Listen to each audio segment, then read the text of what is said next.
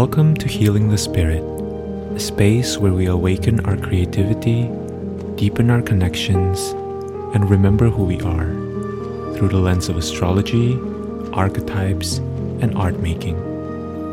I'm your host, Jonathan Coe.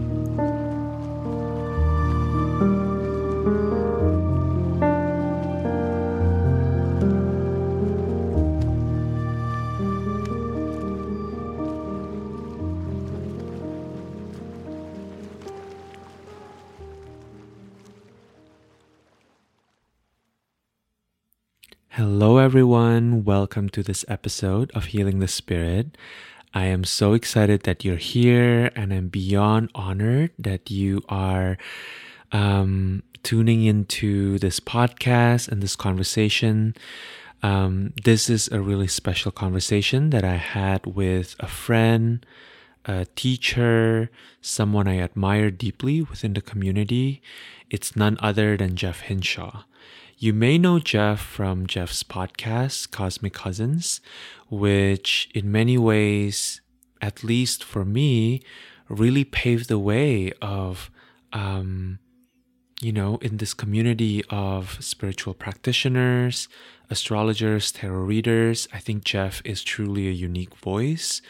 Jeff shows up with um, so much heart, so much integrity, and um, yeah, really balances this intellectual curiosity and an honoring of our wholeness as a human being and the ways that we live in a body, the ways that we have emotions, the ways that we have spirit. I think Jeff really has a way to gently invite us to um, to really honor all parts of us. And I I think that what's so unique about Jeff and Jeff's offering and Jeff's presence is that they really embody all of these qualities, that it's not just through the verbal transmissions, which are brilliant, but also through the energy that Jeff is um, showing up in. And, and that's truly um, special. So it feels so. Mm, I feel so honored to be in Jeff's presence and to be sharing this conversation with you. When I tuned in to this conversation and and what wanted to be spoken, what wanted to be said, um, discussed in the space between me and Jeff, I was really feeling the energy of Virgo and Pisces. And so I thought it would be fun for the two of us to talk about the idea of devotion. And what I think is really cool about this conversation is that, yes, we spoke to the idea of devotion, but it also is not limited to the Virgo kind of devotion. We also um, had an expansive conversation around Scorpio and Sagittarius. We spoke about religious trauma. We spoke about how astrology and tarot provide pathways for people who may feel like they are not fully accepted as their whole selves in the religion or the spiritual background that they came from. We spoke about Jupiter and Saturn, um, how Jeff has been spending this year of Jupiter in Pisces, which um, will be coming to an end soon for all of us. Um, we spoke about how Saturn has been transiting through Jeff's first house because Jeff is an Aquarius rising. And of course, we spoke about uh, the archetype, the energy of Vesta, um, which, you know, if we want to talk about devotion, it's not going to be a complete conversation without Vesta. So let me introduce you to Jeff by way of their bio. Jeff Hinshaw is an intuitive practitioner fusing together over a decade of experience working with tarot, astrology, and somatic healing. Jeff's practice is grounded in reverence for the elements, nature, the earth, and spirit. Jeff offers their unique expertise of ritual, tarot, and astrology to guide others on journeys of self exploration, transformation, and healing. Jeff is the host of the podcast Cosmic Cousins. Released on the new and full moon, each episode facilitates a deeper connection to the moon and the current astrological transits. Jeff is also the founder of the Brooklyn Fools Tarot Journey, a 22 week ritual gathering through the major arcana of the tarot. Dubbed as Radical Tarot School by National Geographic, the Brooklyn Fools Tarot Journey has been an active tarot community since 2014. Jeff's teachings of the tarot go hand in hand with their astrological practice. Jeff is also passionate about upgrading archetypes to facilitate collective intention. Jeff has achieved this through community projects like Zodiac Queens, as well as authoring the book Aries, published through Sterling Publishing House. In addition, Jeff identifies as gay, non binary, and queer, and has experience working with many LGBTQIA related issues. Jeff is located in the Pacific Northwest, the traditional village sites of the Multnomah, Wasco, and Cowlitz tribes. All right, I'm excited to get you into this conversation. So here's my conversation with Jeff Hinshaw.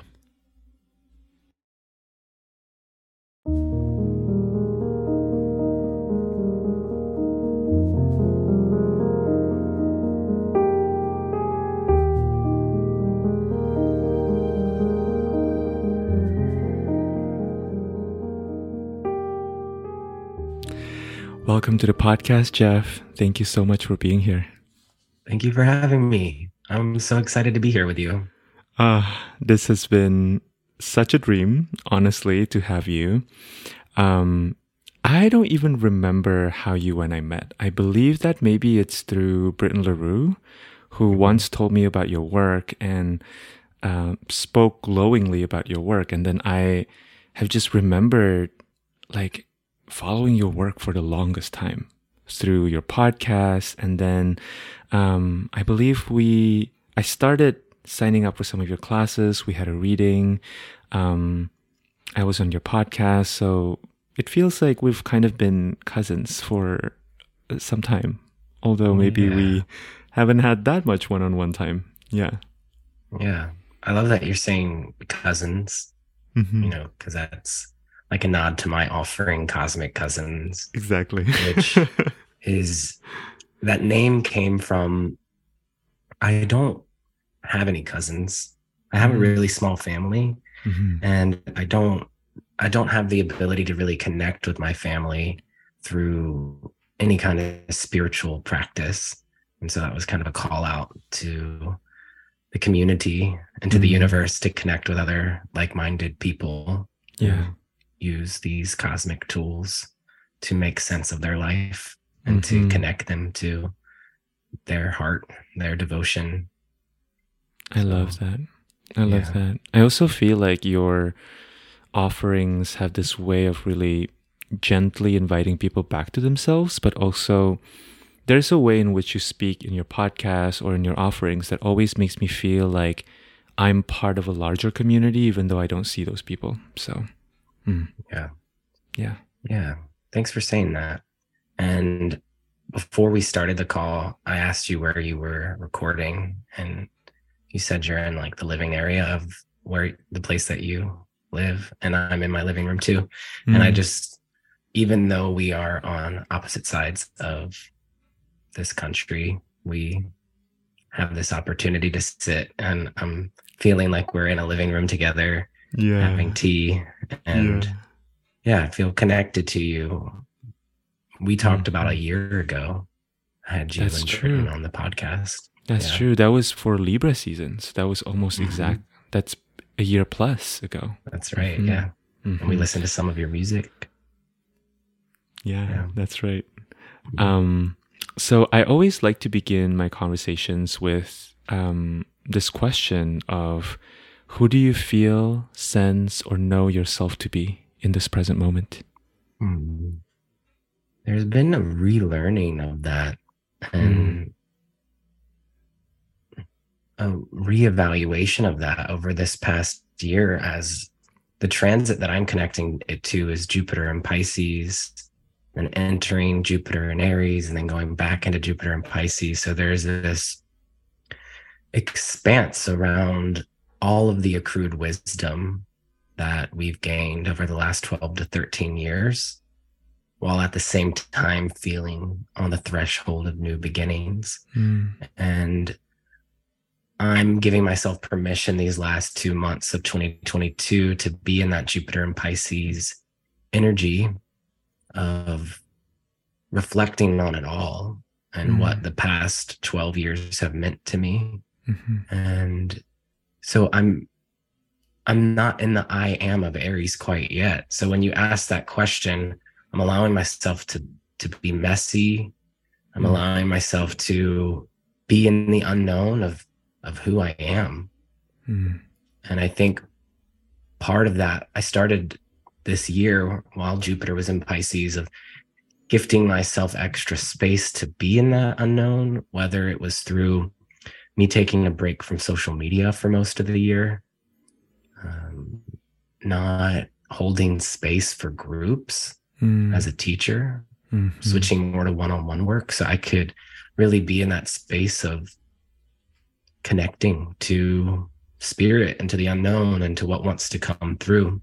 Mm. And so I don't even really fully know how to answer that question in this moment um, because it it hasn't been born yet. The the new version of me hasn't been born yet. But I will say that I've I've been the things that stay true to me, there's always a thread, an essence that weaves together the past with the present and the future self. And I think our birth charts can really speak to that thread. Mm. And um, I still have my my daily practices with tarot and astrology. That's something that always is a thread in my life. Mm-hmm. Yeah but things are shaping and and forming in new ways. And i feel that with my offerings in the world. I also feel it in my relationships with myself and with other people. Mm-hmm. it just feels like a, a, big evolution time growth. Um, and so gathering with you right now feels really special. We're actually mm-hmm. recording on 11 11 22. That's right. Yeah. That's it's kind of like a magical day. It is. It feels magical. Mm-hmm.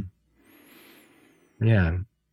So I don't even know if I fully answered your question, but that's what I brought up for me when you mm-hmm. asked it. Mm-hmm. Yeah. Mm-hmm. I love um, speaking to people when they're in liminal spaces for conversations or for readings. I feel like that's such a rich and fertile place. And it's also interesting because I noticed that there are many different responses that are possible when we're in that liminal space. Like sometimes we feel ourselves in that liminal space and yet really exuberantly joyous about being in a liminal space. And then other times it's more confusing or um, can feel downright sad. But I really, um, I, it makes me wonder how you've been feeling with those changes. It's very noticeable, Jeff, because I remember the very first time I connected with your work, um, there was something so, um, the word that's coming to my mind is you were like a, it, it was like fireworks, you know, you were, um, on Instagram, you were on your podcast, like there were all these different ways to um, enjoy your work. And it felt like this exuberant outward energy. Like there's definitely that Aquarius sun kind of like, you know, gentle invitation, but still you were ubiquitous in a way. And then when you decided or you announced that you um, were going to pull back from Instagram, I really felt that actually. I found myself, um, and you know, not surprisingly, during new and full moons, um, just kind of thinking, oh, what's Jeff doing? And then remembering, oh, yeah, you have a podcast. And then I would go to your podcast and listen to your podcast. But it was really interesting to kind of notice your absence because you're such a felt presence, I feel, in my social media feed. And I always receive your work with um, so much gratitude. So, yeah, I guess my question really is around how do you, how has it felt to be more in that liminal internal space? Yeah. So when I'm when you're talking about all of that, and it's cool to hear the reflection. Mm. And I think you used the word fireworks or something, which is kind of cool. Um, that made me think of so Aqu- I'm Aquarius, but my ruling planets are both in Sagittarius. So Mm. Saturn and Uranus are in Sag. And when you said fireworks, it made me think of that. And they're in they're in my eleventh house. Cool. Uh, yeah. So, um, but in tandem with this kind of Jupiter and Pisces liminal space, we've also had Saturn and Aquarius Mm. uh, since 2020. And for me, as an Aquarius rising with Sun and Aquarius, this has been an initiation of Saturn in my life. And so, um, a part of me pulling back from things like social media, um, there's so many reasons, but some of it is like from very practical standpoint of me needing to figure out ways to make money to support myself and noticing that social media can also be an energetic leak at times Mm. and the things that drew me to social media was never the money it was always the genuine connection to community Mhm. and it i do think that saturn can bring with it some sadness too because it's like well i want to be connecting with the community all the time but at the same time i also things that i've been learning while saturn's been transiting my first house is you know how to get health insurance Mm. how to raise a dog um, you know learning what it means to be on my own completely uh, living in a new city where i Mm. have no family here and feeling the need to have a bigger space to live in to support the work that i'm doing like no longer do i have roommates and these sort of things and uh, having an office and like all these like very practical things that i've just been setting up in my life Mm. and I don't really love it. It's not like the most fun energy to be in, but it does feel necessary Mm. to have this moment in time for myself. And so I have been, I actually, you know, something else that I do regularly in my practices is I make sure that I'm gifting myself sessions with other practitioners Mhm. um, to just have support Mm. um, and I had a reading this week, an Akashic Records reading, and what came through was redefining my definition of commitment. Mm. And um, the things that are coming through is can I still stay committed to something while also being messy Mm. and joyful and radiant that this Mhm. kind of saturnian commitment doesn't have to feel like hard work and i think that that's something that you know i'm always wanting to do is like look at how our culture our like capitalist colonizing white supremacist culture puts these sort of expectations on us to um, always be producing and working hard. And uh, so i've been also finding space to take rest. So when i feel that i need to take a break from podcasting or social media that's okay for me to do. Mhm. and that's part of this work being a someone who is a practitioner of esoteric and occult practices it doesn't necessarily fit into the mold of what our society tells us we need to do in order to be successful and Mhm. um, it's an intuitive practice so it's an intuitive approach and process to that Mhm. um, but yeah i do i do long to continue to connect to communities in ways that feel healthy and i also think some of the break from social media was out of a retaliation against the very corporate feel that it has now with sponsored ads being put in your face at all times and honestly every time i get on there i do end up spending money Mm. and i yes i'm supporting other practitioners and artists and things like that i choose who i'm following but Mm. i'm it's very uranus and taurus actually um you know i'm like oh i just bought a new breathwork session with this person or just bought art from this person so i have to be mindful right. Right. in my approach to it um and i think that that is that whole saturn uranus square uh, that's been taking place. I've just been feeling very personally because I have fixed placements. Mm, mm. Yeah. Wow, I really felt that. I hadn't even thought about that, but you're right. There is a way in which it's consistently about I don't know, like there's almost um I've been kind of toying with human design a little bit and it's it's interesting to be thinking about how for myself as a generator I do respond to the stimuli of the environment around me. And so if I'm consistently being sold to, then I'm consistently buying, mm-hmm. you know? Mm-hmm. And it, that's just kind of, it, it makes a lot of sense. And wow, yeah, that's fascinating. I'm curious to hear a little bit as, as much or as little you want to share about your journey actually. Like if we take, if we zoom out a little bit and, um, I'm, I'm curious to hear about your path so far, how you came to this space of being an intuitive practitioner. One of the things I love about you is how beautifully you blend your astrological and your tarot practice. And that also I'm aware that you came from um, a background of yoga and that you mm. brought this embodiment and ritual piece into your work as well, which as someone who's joined some of your classes, felt really, I really feel that deeply. I feel that mm. that piece was what really makes your offering like a Jeff offering, you know? Yeah. Mm. Yeah. Thanks for saying that. Um, I think even before the yoga piece, my mind's kind of going to Scorpio first, and then there's mm. an evolution from Scorpio through Sagittarius to the Capricorn and Aquarius, like that part of the wheel. Um, but you know, part of the Pluto and Scorpio generation. Um, and that placement in my chart is just like I'm still learning what it means, particularly now as a South nodes in Scorpio. Uh, but there, my background, like I come from a family that actually, like, as all families, we have our trauma mm. and there's secrets within the family. And um, you know, someone as the only person in my family in the Pluto and Scorpio generation, because my brother happens to be in the Pluto and Libra generation.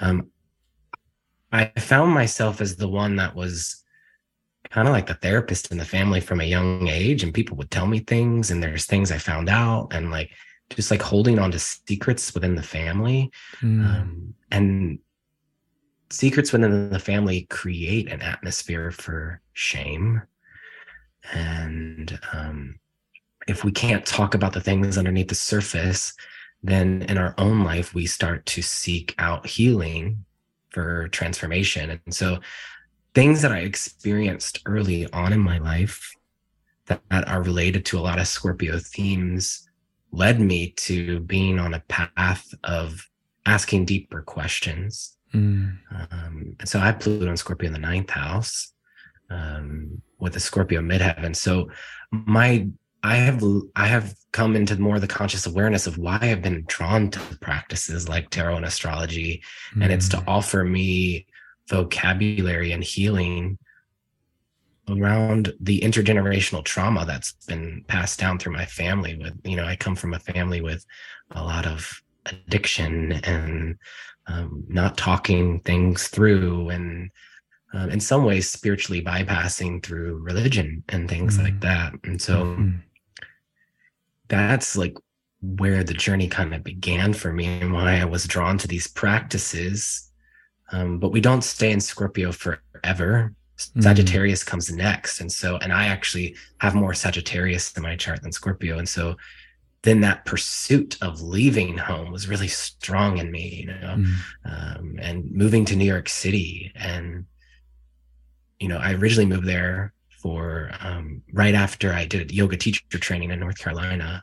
And so yoga teacher training to me feels very Sagittarian uh, in its approach. It's a practice from another part of the world. It's fiery, you're moving your body, you're chanting, these sort of things.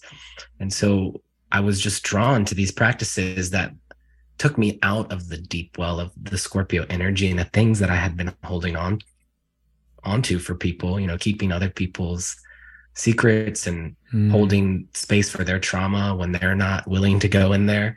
Mm-hmm. But that Sagittarius wants to burn through that karma through expanding the horizons of one's world and so that's what i did i after as soon as i did the yoga teacher training i just moved to new york city and i kind of think back to that person and i have i've really no idea like what i was thinking i had no i had no plan put in place at all i just did it and i did whatever i could do because i knew Mm, that environment of living in the south was not supportive for me mhm. and if I had stayed there, I think I would have probably continued to go to the psych ward and continue to be on lorazepam and Klonopins and, you know, just like whatever they can do to like keep me at bay because I was Mm, expansive. I was firework like, yeah. So I, yeah. And then I, everything just kind of unlocked when I was in New York because I got to meet people from around the world mm. that were teaching me other perspectives. My time there felt very Sagittarian, actually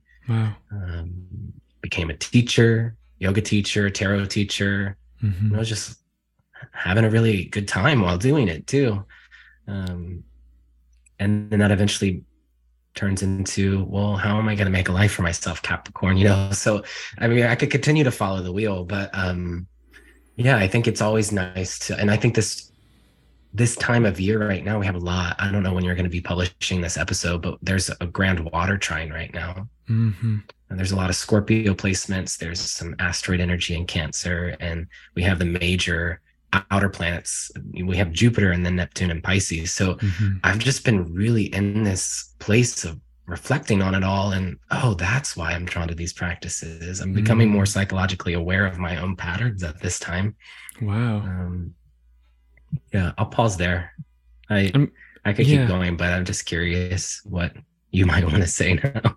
I mean, it's it's fascinating because I do notice myself being really drawn to a lot of astrologers who either grew up or is based um, in the South and who had some sort of tie to some sort of religious upbringing or at least a backdrop of religious upbringing. And i think it's so fascinating because there's a lot of that religious programming in my upbringing.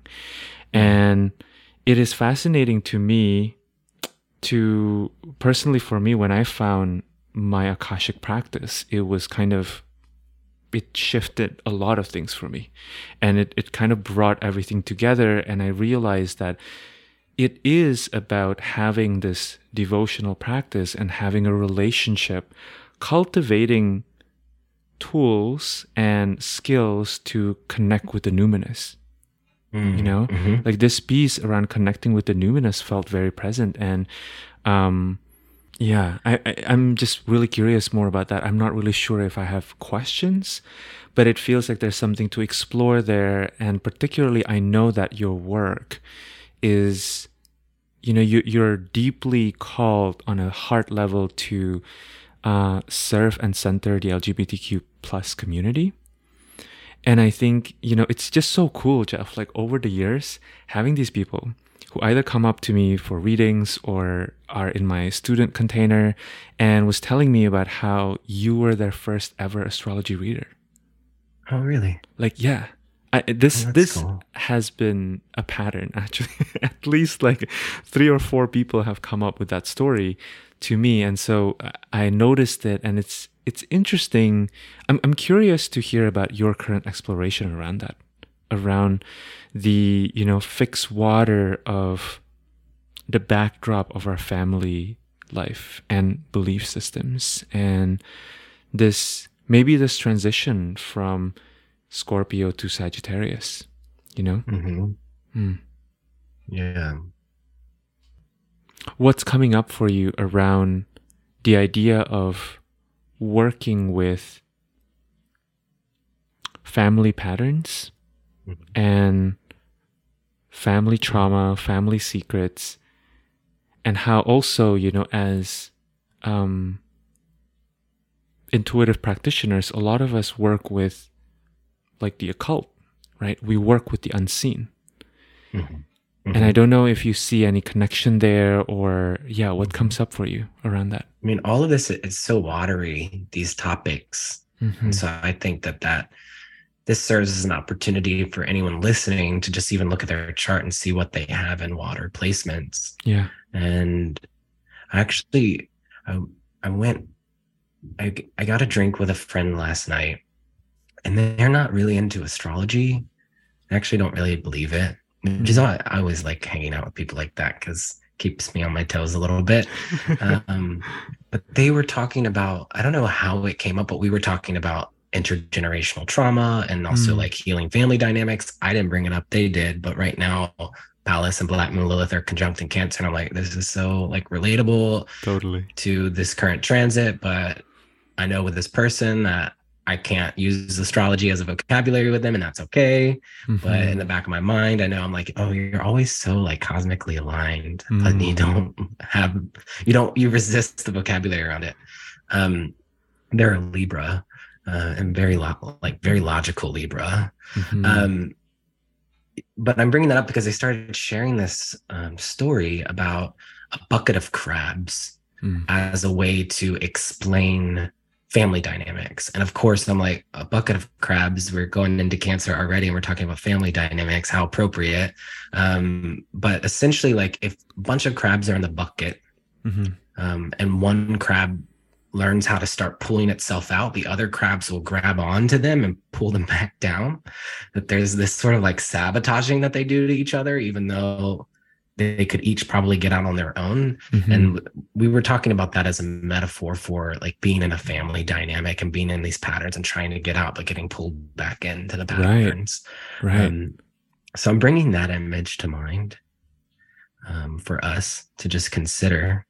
Um, but yeah, this the watery regions. It's the Cancer energy is, you know, the things that we do in our own family dynamics, and Scorpio mm. would carry us into our more intimate relationships.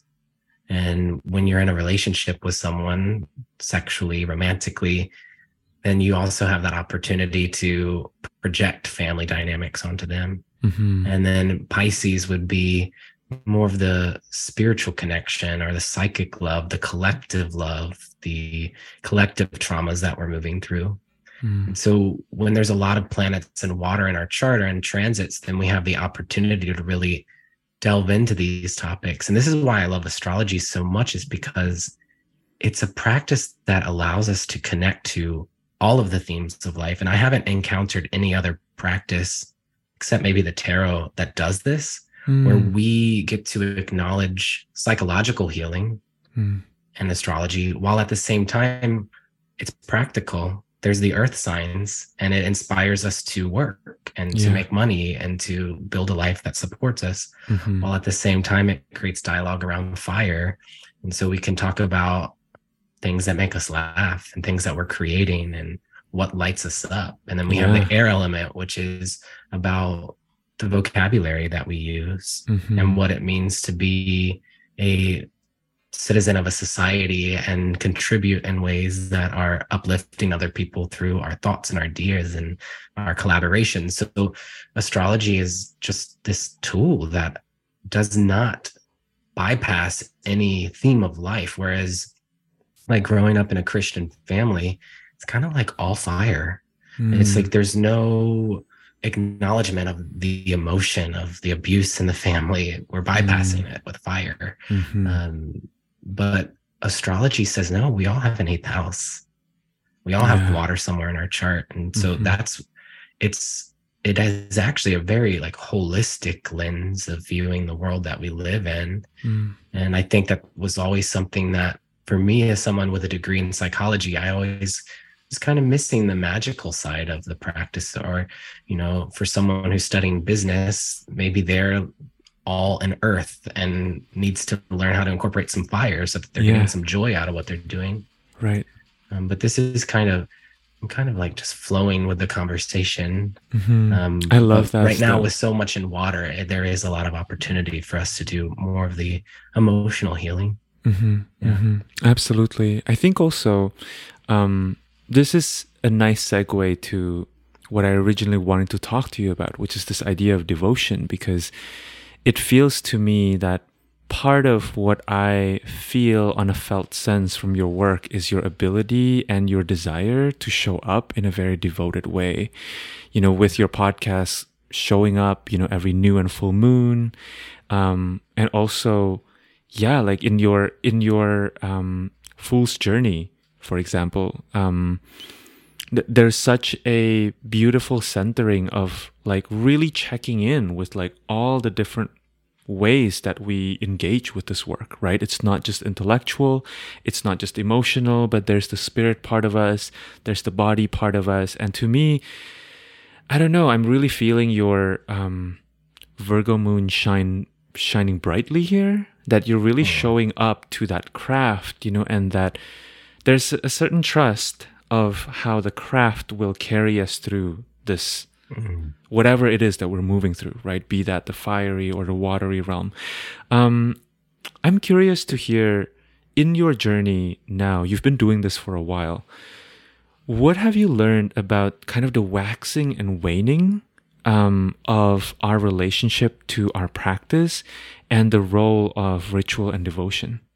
What's Yeah. coming up for you around that? Mhm. Well, you sent me a list of like really deep questions to prepare for this conversation. And one of them was around this idea of devotion. What does devotion mean to me? Mhm. Um, I'm like, wow, this could be an essay. Like, this is such like a great question. And so I found myself like they were actually all felt like tarot prompts. So I actually pulled Mm. cards for all the questions that you sent me just to I love that. spark some dialogue within Let's myself. Yeah. Um, and for the question, what does devotion mean to me? I pulled the Knight of Pentacles, Mm. which felt pretty right on for me. And I think, you know, you were highlighting my Virgo moon and the Knight of Pentacles. I usually associate with Capricorn. I also have Venus in Capricorn. Um, but yeah, there is this devotion to me is the coming together of body, mind, and spirit Mm. through some sort of intentional effort Mhm. some sort of directed focus and it there does feel devotion it's like earthy and fiery at the same time like there's a sense of Mm. passion Mhm. like one's passion and love for this planet that we live on um, and putting in work towards that Mm. passion Mhm. so Mhm. there's sort of this like conscious awareness of being a spiritual being having a human experience Yeah. i think is also present with devotion Mhm. And it's once we have that conscious awareness of being a spiritual being here on this planet, then we can no longer deny that. And so, if we're engaging with something that is not honoring the spiritual side of ourselves, then for me, it's, I've always felt like I might implode. And so, when Mm. I began to become more conscious uh, of spirit, everything that I do now is a devotion you know, taking care of my body every day. And so when I'm saying the coming together of body, mind, and spirit, it's a devotional practice to tend to my body every day. And Mhm. sometimes that's a fiery practice, sometimes that's restorative, Mm. depending on what my needs are. And so the devotion's always there, but it's changing. So um, finding ways to consistently direct that awareness, that conscious awareness towards whatever it is that I am creating to also help other people be Mhm. on this planet and to Mhm. heal.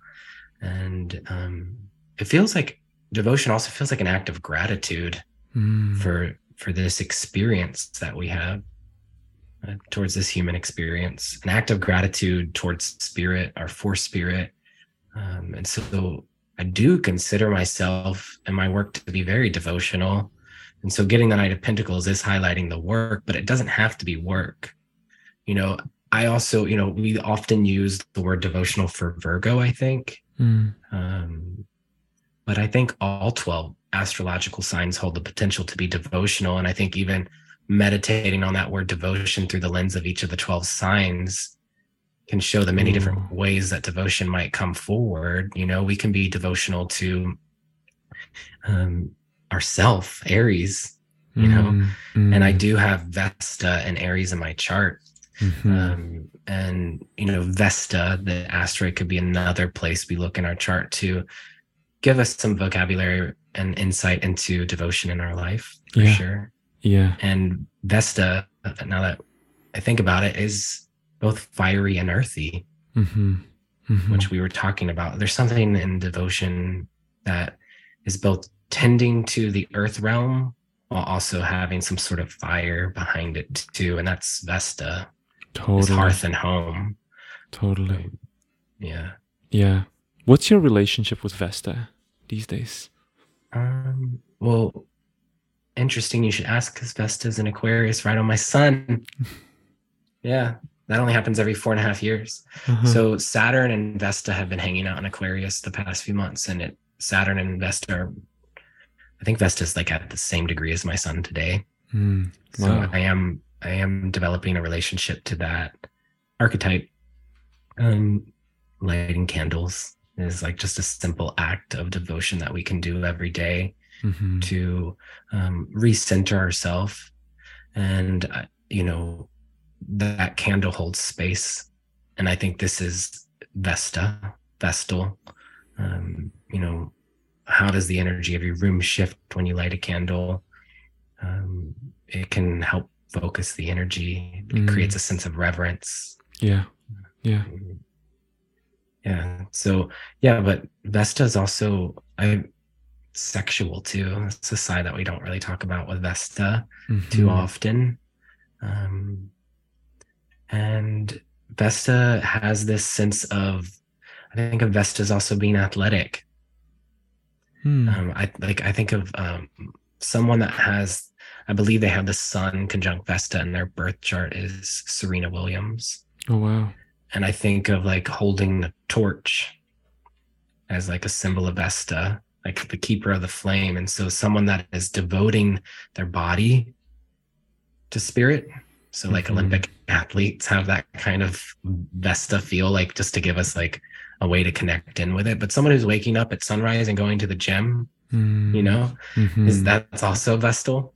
yeah. It doesn't have to be so connected to the home it could be the body as the home but treating the body as a temple is like kind of that vestal principle but also- exactly. treating the mind as one too Mm. so for someone that has like vesta and an air sign it might be more mental whereas someone with vesta and a fire sign it might be more like athletic but Mm.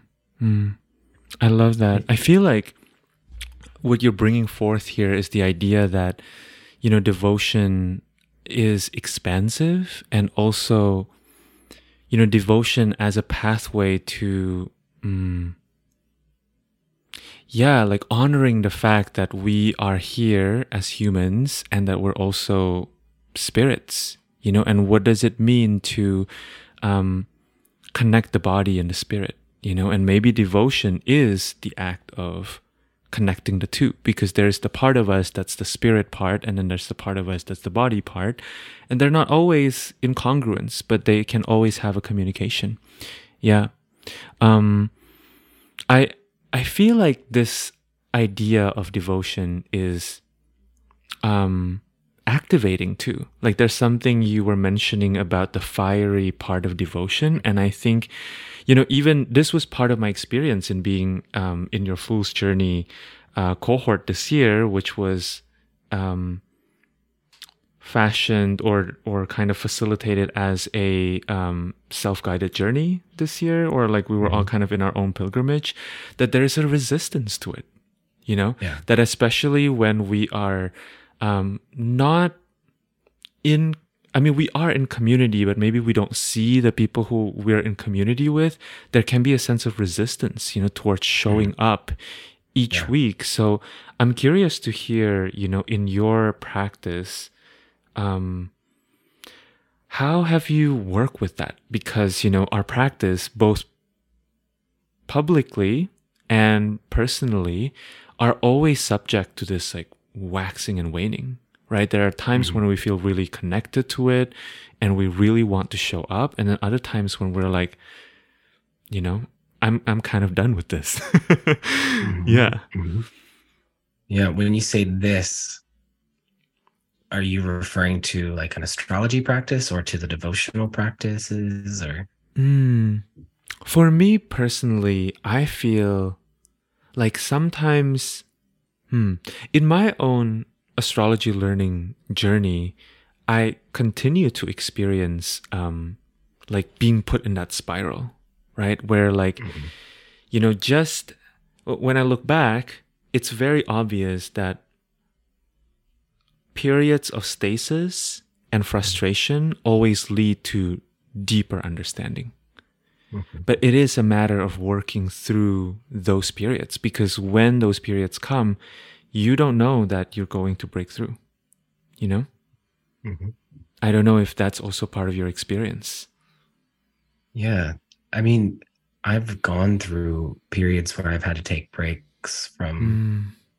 certain practices. Mm-hmm. And I think that that's also like devotion does not have to be the same every day. Mm. And trusting and listening to your intuition and what your body needs or what spirit needs in a given moment, I think mm. is important. I think that there might be um, there's no right or wrong way to be devotional. Mm-hmm. And so if you're putting yourself in a box of showing up every day to the same practice, there are benefits to that. I've experienced that and kind of pushing through that resistance. Yeah. Um, you know, if you if you decide that you want to commit to like a physical yoga practice for 30 days, there's going to be days that you don't want to show up to that practice for sure. Mm. But at the end of the practice, you will likely feel a sense of relief and accomplishment through that. Yeah. And so, you know, I think devotion, devotional practices can, you can challenge yourself sometimes, you know, like what would it be like? Who am I if I decide I want to do a year of sobriety as a mm. devotional practice? Mm. There's going to be likely a lot of resistance around that for some people and mm-hmm. others it might come more easily and so just kind of noting you know what a commitment or a practice brings up for you uh, helps you to get more clear on who you are and what your truth is mm. and so for some people doing a self-guided fool's journey um, could feel really easeful and flowing and for others it might feel like a chore mm-hmm. and really sitting with that and saying, well, maybe devotional practices are less about my own journey and more about the community aspect of it. Mm. So I'm devotional in community with other people.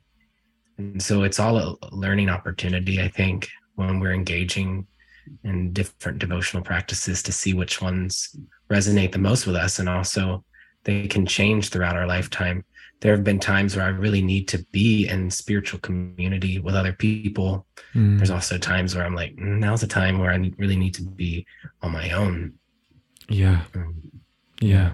Wow. I I love that reframing around hmm, what I was really feeling as you were speaking was to give ourselves the permission to to see how we want to be devoted at a, a particular moment in our lives because you know as you mentioned earlier there can be a a shift in how we want to show up in devotion and that part of that has to do with attuning as well to what's present at the moment you know mm-hmm. Mm-hmm. Mm-hmm. and it doesn't always align necessarily with our logical mind and i think maybe that's part of the challenge you know that yeah we have this idea that devotion has to be prescribed, but mm-hmm. maybe it's not the case. Mm. And and being gentle with the process, I think, is so important. Mm. That if you're not feeling like you want to be devotional at all, then take some time off. Yeah, you deserve it.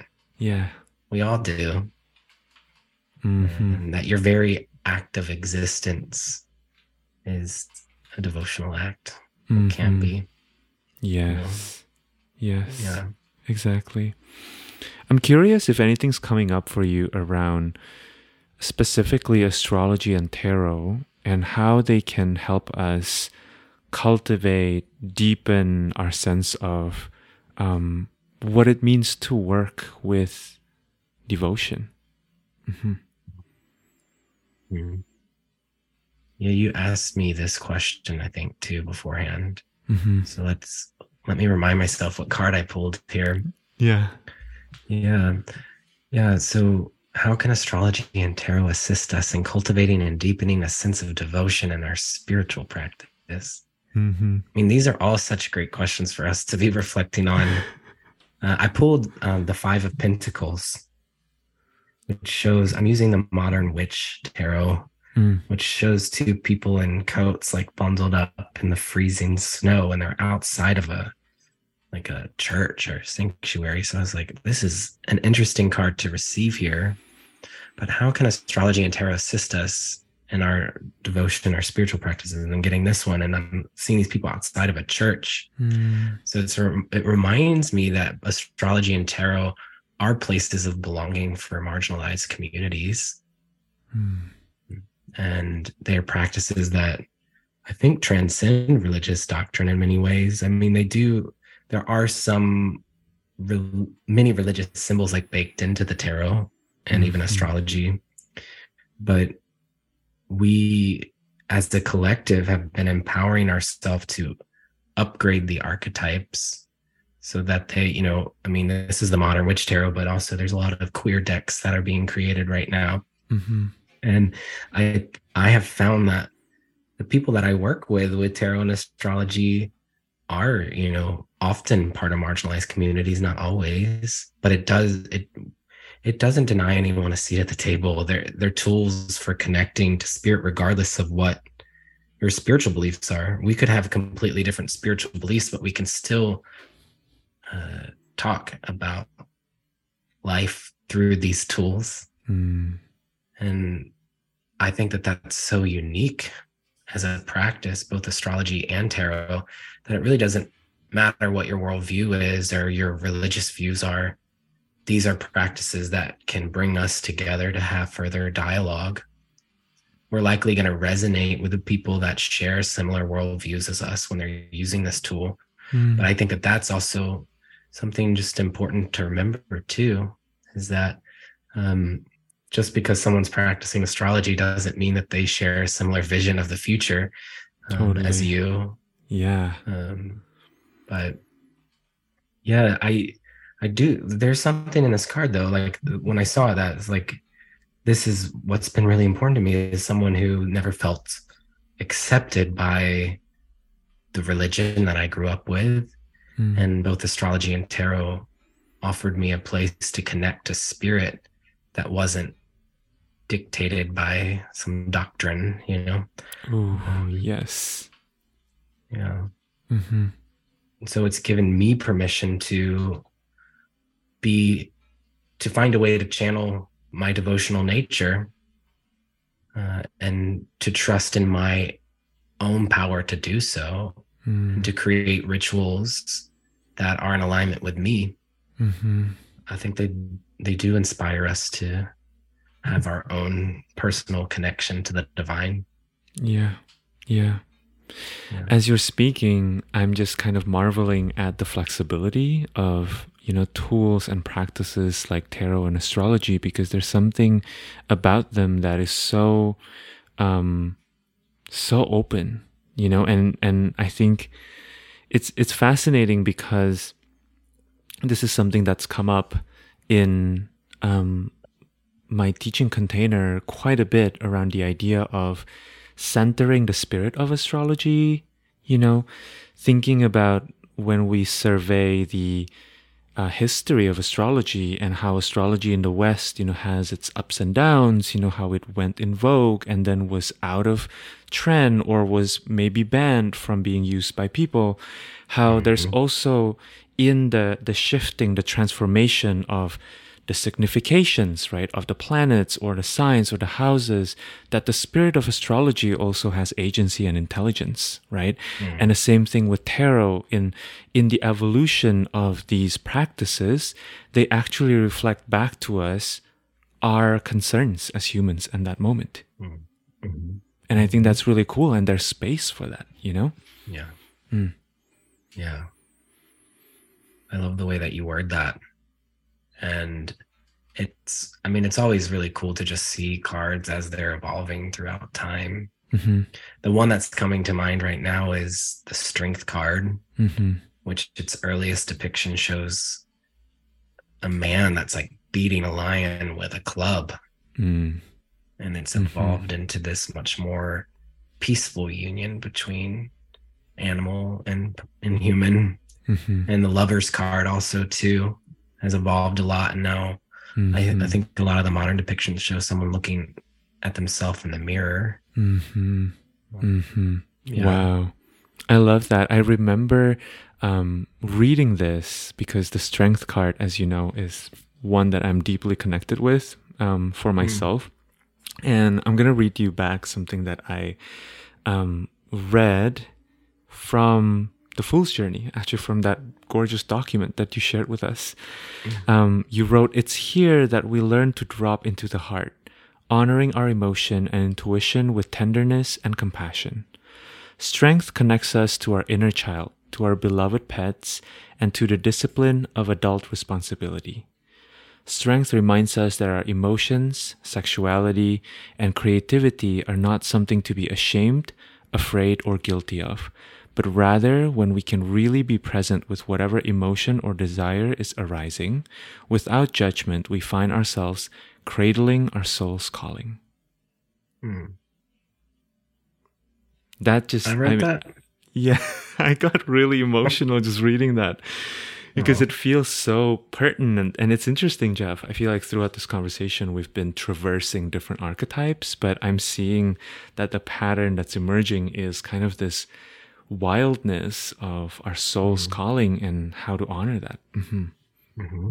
how how mm-hmm. devotion is really a, a vehicle for us to honor our truth you know, mm-hmm. which is ever evolving, but also is whole and intact in its in its form. You know, and and in how um yeah, like the isness of our truth is not something that we necessarily always see the whole picture, but mm-hmm. it's a felt sense, you know? Mm-hmm. Mm-hmm. Yeah. Mm-hmm.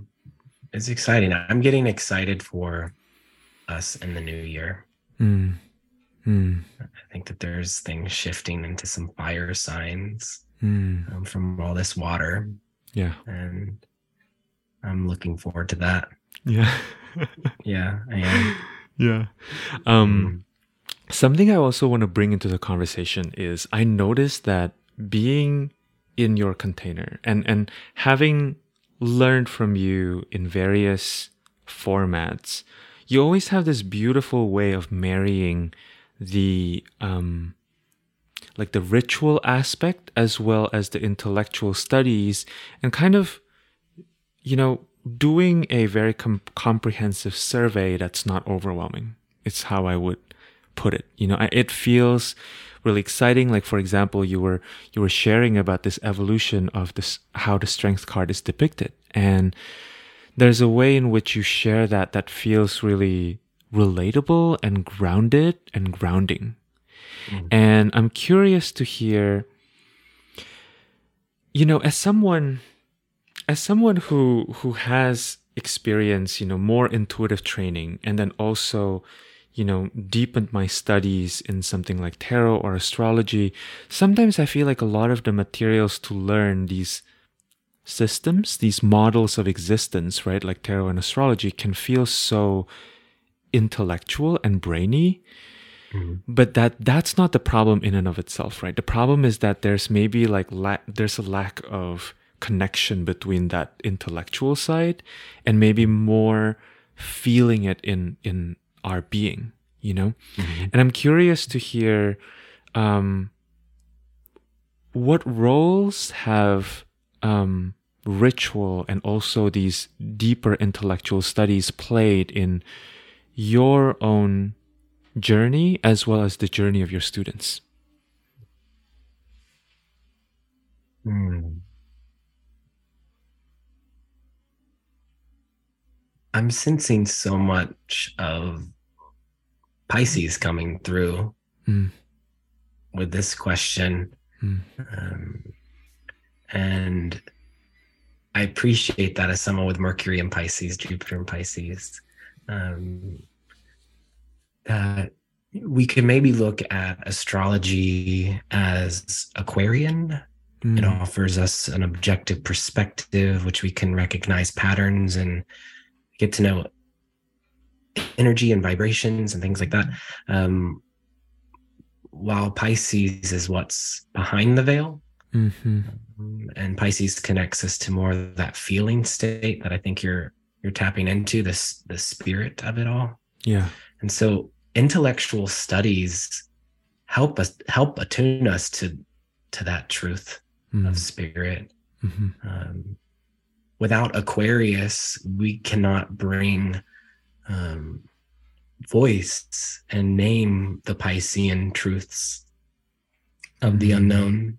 Mhm. so, even tarot uh, at times can feel quite Aquarian to me too. Think of Pamela Colman Smith as an Aquarius. A lot of Aquarian, like uh, the Fifth Spirit Tarot, is created by Charlie Burgess Mhm. uh, and is also an Aquarius. I just I, I think Aquarians are attuned to archetypes because they're a language that um, brings about more of a collective awareness.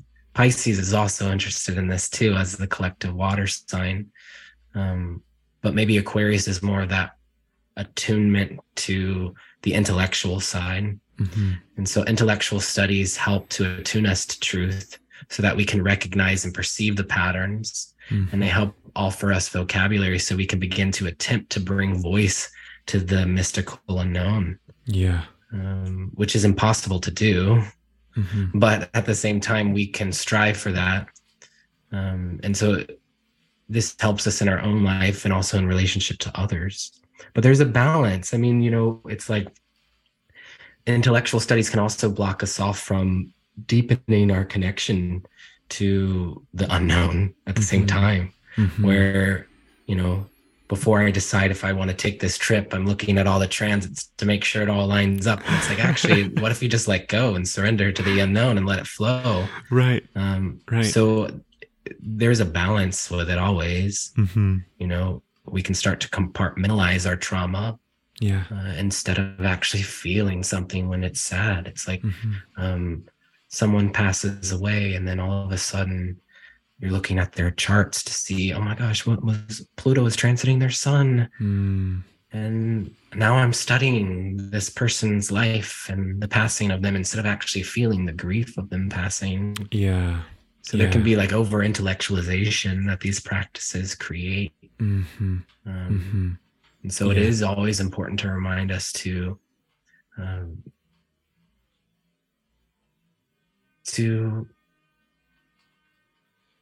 be pulled in by that desire to communicate about the unknown while also allowing ourselves to experience it, it too. Mm.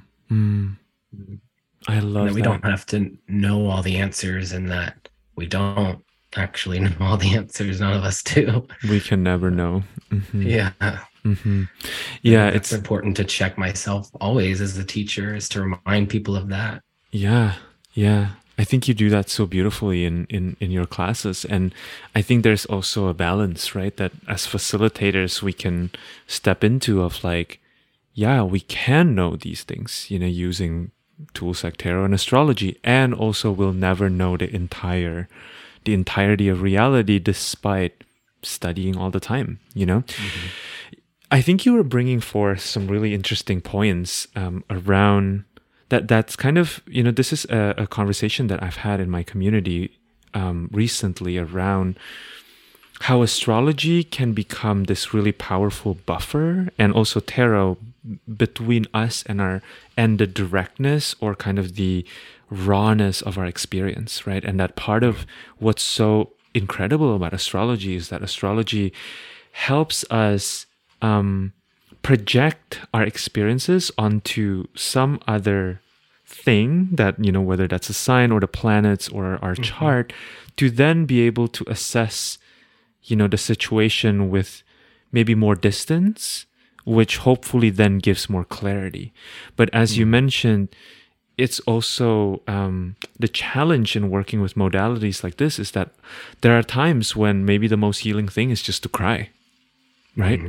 The most mm-hmm. healing thing is just to feel the largeness of our emotions and not to run away not that astrology is running away but but that not, not to use the praxis the practices to um, hide from the the mm. rawness of our human experience.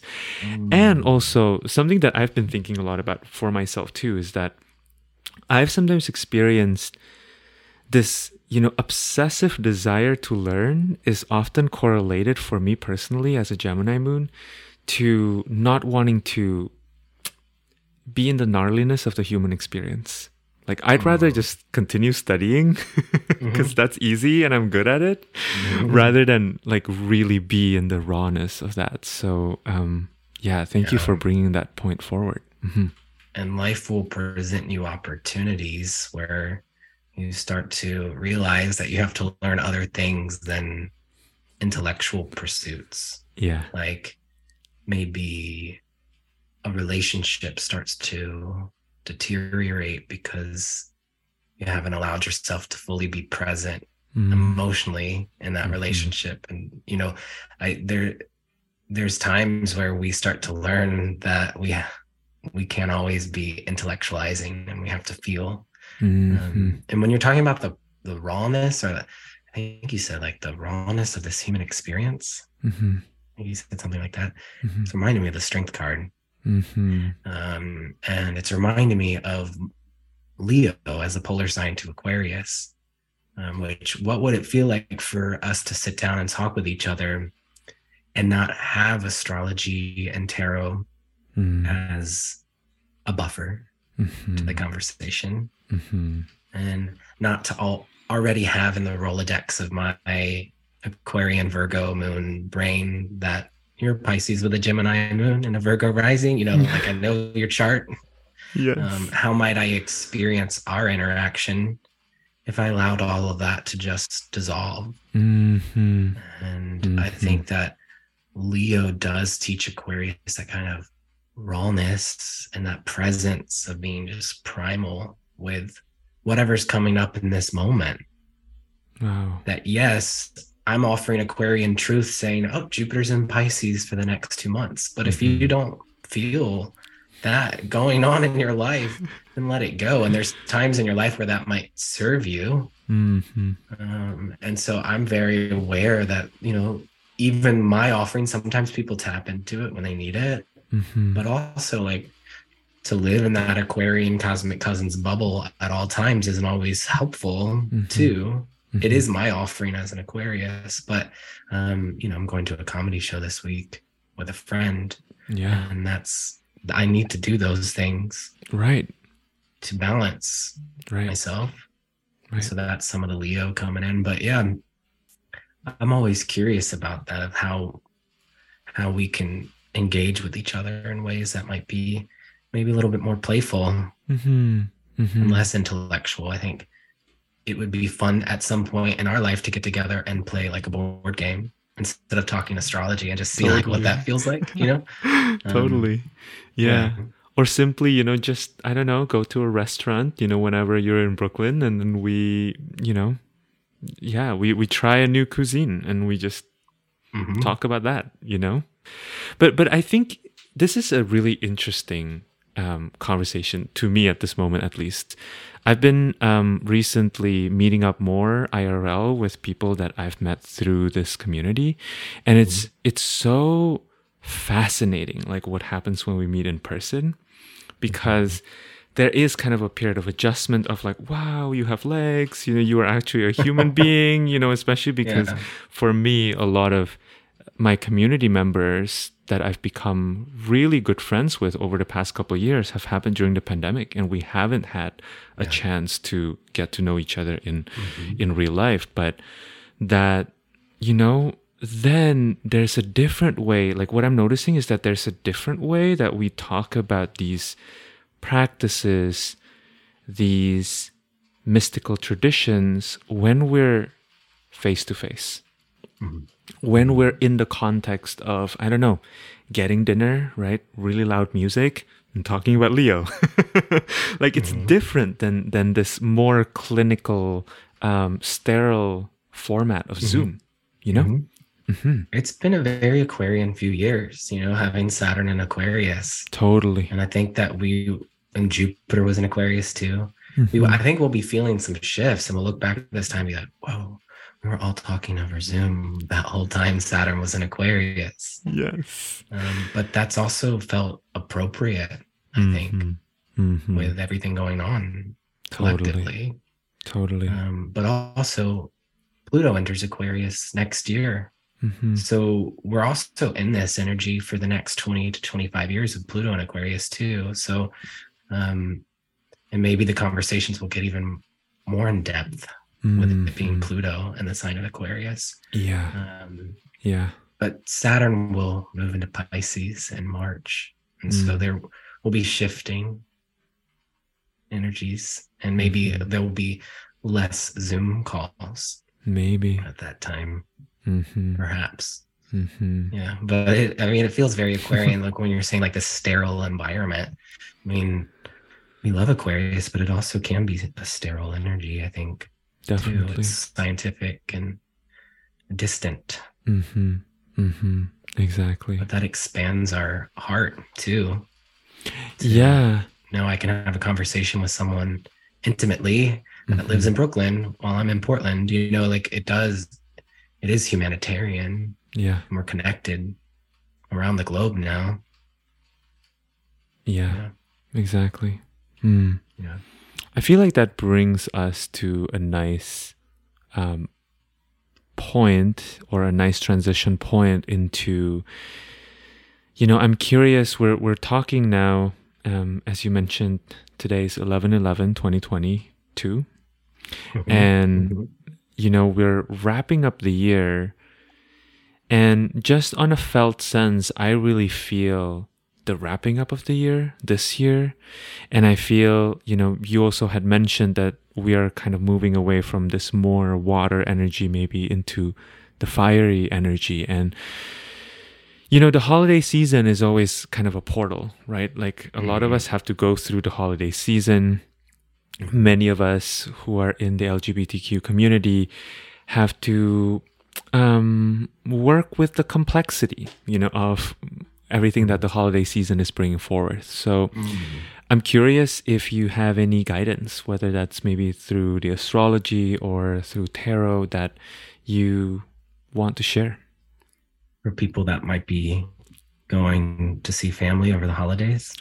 Yeah, and also I think you know that the end of the year is intense in general, right? Because we've created this construct where, okay, the year is ending. What did I do in 2022? You know, Mhm. or maybe for some others, it's the the exact opposite experience where it's like, wow, so much has shifted, and like I don't even know who I am anymore. Yeah.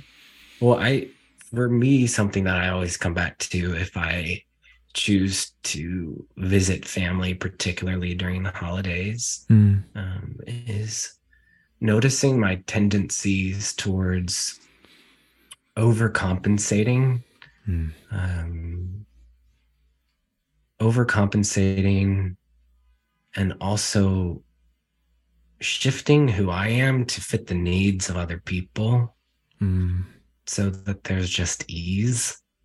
mm, And so, like, maybe I take that earring out, or maybe I wear mm. long sleeves to cover up the tattoos.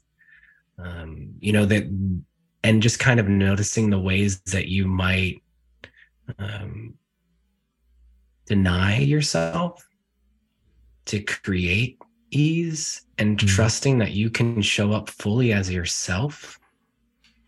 And you owe that to yourself to show up embodied as the person that you are and evolving to be and to to be proud of yourself Mm, uh, for exactly who you are. You are enough in this moment. There's no amount of like gifts that you can bring home or accolades that will ever um, be enough sometimes for family. Mhm, and so you know fu- you know for people who are more airy having affirmations mm, like i am enough and like coming back home to that affirmation I mm, think could be really great. Um, having people that you can connect in with that reflect back to you your truth can be really helpful. Maybe even just like setting up a buddy mm, that you're like, hey, I'm going to be going home mhm. uh, by myself. Um, I don't have anyone with me, and I just need to check in with someone. Yeah. That's something that we could do. These are all things that I've done, you know, um, uh, bring certain stones home with me Mm, um, that Um, one of them is, is chiastolite, which is a stone that I think it's petrified wood and it has a cross on it. It's supposed to dispel like um, judgment of Christianity. And mm. I've taken it mm. home with me every time I've gone home. Um, so those who are more earthy, it might actually be like having like talisman, physical things that we can carry that remind us of these things. Mm. I love um, that suggestion. I mean, there's a lot that you could do. You could also set really clear boundaries and not go home and and be with your chosen family and that's True. okay too mm-hmm. and if you're choosing to do that um i do think it's important to communicate that mm. so that that can you know so passive aggressive tendencies don't come forward yeah you know of like do you not love us anymore or like whatever it is and just say no i really need to take care of myself mm right now. It's been a, a rough few years. And if I choose to come home to visit you right now, I won't have the money I need to take care of myself and go on a vacation this year, which I really deserve. You know, I don't know. There's so many ways that I don't know what scenarios we're moving through, but I'm kind of talking from a personal experience. I'm not going home to see family mm. at all. Mm. And I'm giving myself permission to not feel guilty because of that. Mm-hmm. But that I really need to take care of myself first. Yeah. Jupiter enters Aries um, on the winter solstice mm. this year. And so there is this, we're at the end of some epic cycle with Jupiter and Pisces, and we're starting for good the new cycle. Jupiter entered Aries earlier this year, but uh, there is a shift into the individual path mm-hmm. uh, right at the solstice this year.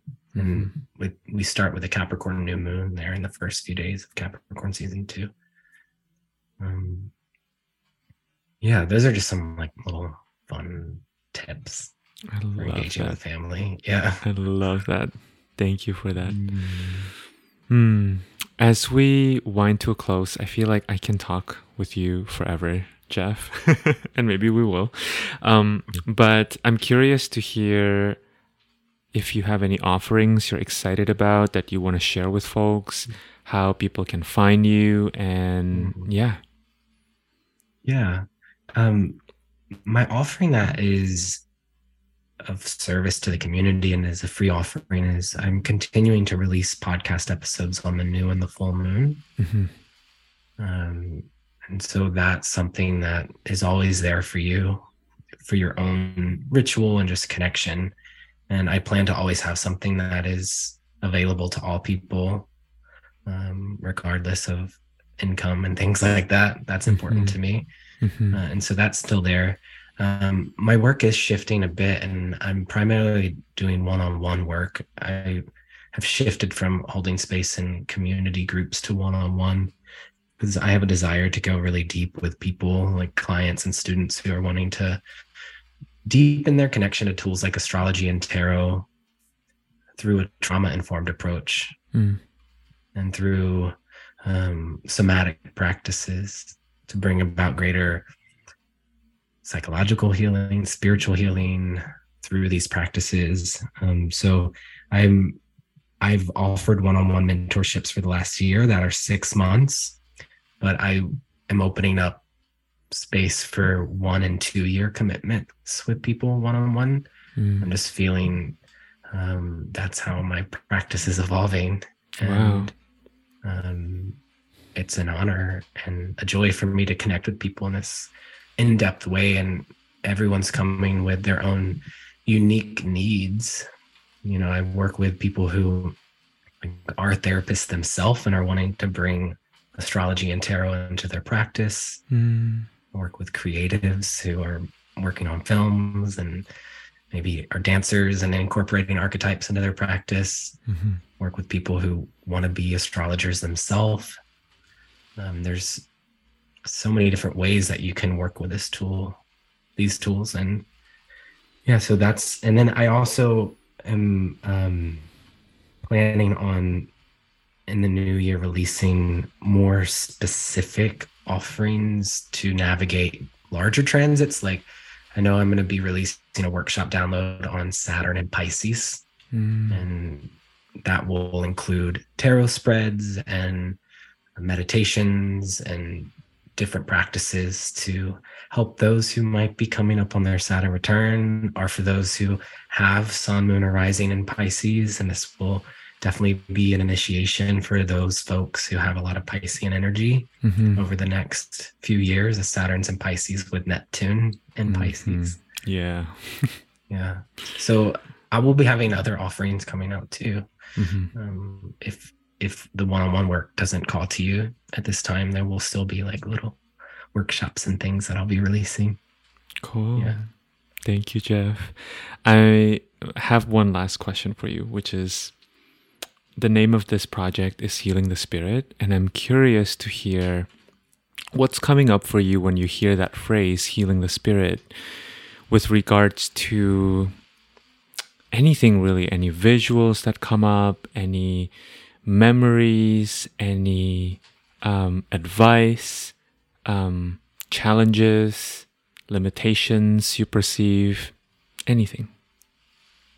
Uh, what came through is um, I a visual that I had. I had this experience too. I was I used to work at a yoga retreat center mm. um, as the trash man, the composter, uh, that's when I launched the podcast. This was I was living in Hawaii for a year, and I did a permaculture program.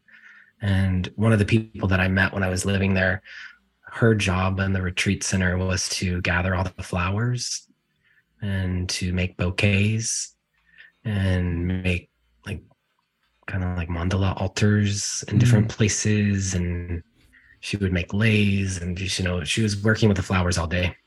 Um, so that image came through when you said uh, the name of the podcast. Mm. Um, and I think it's because she's very devotional. She's actually a Virgo uh, with an Aries moon. And before we started recording, we were kind of started talking about Virgo and Aries a little bit. Mm-hmm. Um, yeah. But there's that like kind of fiery devotion that she had when she was doing it, but it was still very Virgoan. Mm-hmm. And um, she would sing while she was gathering the flowers all day. And so I shadowed her one day and she was like, This is part of my process. I sing all day when I'm gathering the flowers. And so um, one of the songs that she taught me came through when you said the name mm. of the hmm. podcast. Mm. And I won't sing the whole song, but the phrase that came through was healing our body, body, mind, and spirit, spirit of the water, come wash over our hearts. Mm and it felt like it wanted to come through in song when I connect to the name and the vibration of the podcast. Mm. So I'm curious, do you incorporate your music and song into the podcast? I do. Um, I wrote the the theme music for yeah, the podcast. I thought so. Yeah. Mm-hmm. Mm-hmm. But I'll, I'll think we would all love to hear you sing more too. yeah. Yeah. I um I've been deep in this really interesting period and I feel myself coming out of it. Maybe also with this, you know, Jupiter actually entering uh, Aries. Mm-hmm. I, have spent the past couple years um, really working on my voice on a very technical level, but I think mm-hmm. it's it's really I'm I'm starting to feel it wanting to like be applied you know into like material and to start writing songs again. It, it's been interesting because writing songs have been not coming through with the pandemic. And i think it's probably because i've been writing songs um i i usually write songs on the go. I write on the subway. I write when i'm walking. Mm. and mm-hmm. there's less of that. Like there's more just kind of sitting down you yeah. know in the past couple I'm the years same way Mm-hmm. I haven't written any songs in the last few years. Mm. I'd love to hear I'm some curious, of your songs. I'm curious what Saturn and Pisces is going to bring us. Yeah, yeah. I mean, it's going to be on my on my sun, so you know that's going to be really interesting too, and on my mm-hmm. uh, ascendant ruler. So let's see. It, uh, I mean, it feels like there could be obstacles around music, but also when you're talking about materializing, mm-hmm. like actually like releasing something like an album or you know like it all yeah. that also feels like saturn and pisces mm-hmm. Mm-hmm. mm-hmm. yeah Yeah. Yeah, but I love I love the music to the podcast. Thank you. Immediately puts you at ease. Mm, mm. And I think that that's also what um, it brings up for me. Healing the spirit does make me want to sing. Mm. I love that. Thank you, Jeff. Yeah. I really love that. It feels like such a gift to mm-hmm. be in conversation with you and to hear you sing. So thank you. Thank you.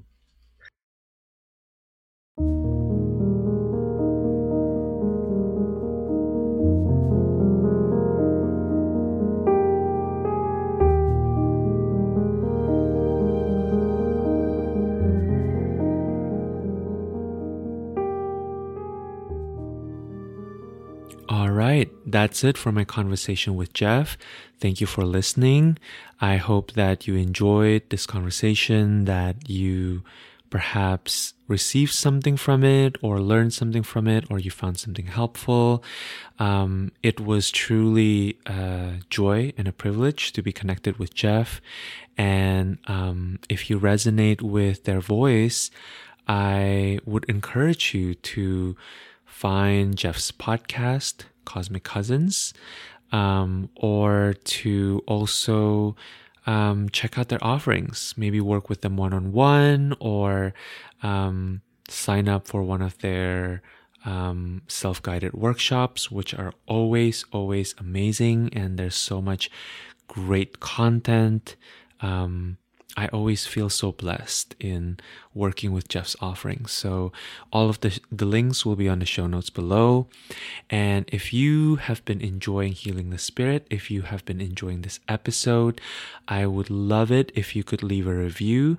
Um, I believe the only platform that allows written review at this point is Apple Podcasts. So um, if you could find this podcast on Apple Podcasts and leave a review there. That would be super helpful in helping other people find this podcast. Um, truly, it doesn't have to be long. Like, literally, the review can be one or two sentences, and that's totally sufficient. I mean, if you want to leave a longer review, I am totally welcoming that, but it's not necessary because um, really the point is to encourage others to listen to this podcast and to perhaps enjoy the conversations, enjoy um, the transmissions that I'm sharing. And my hope is that it will serve you in one form or another. Thank you again for being here. I am excited for um, the next time that we get to connect, whenever that may be. And until then, I am sending you so much love and I thank you for listening.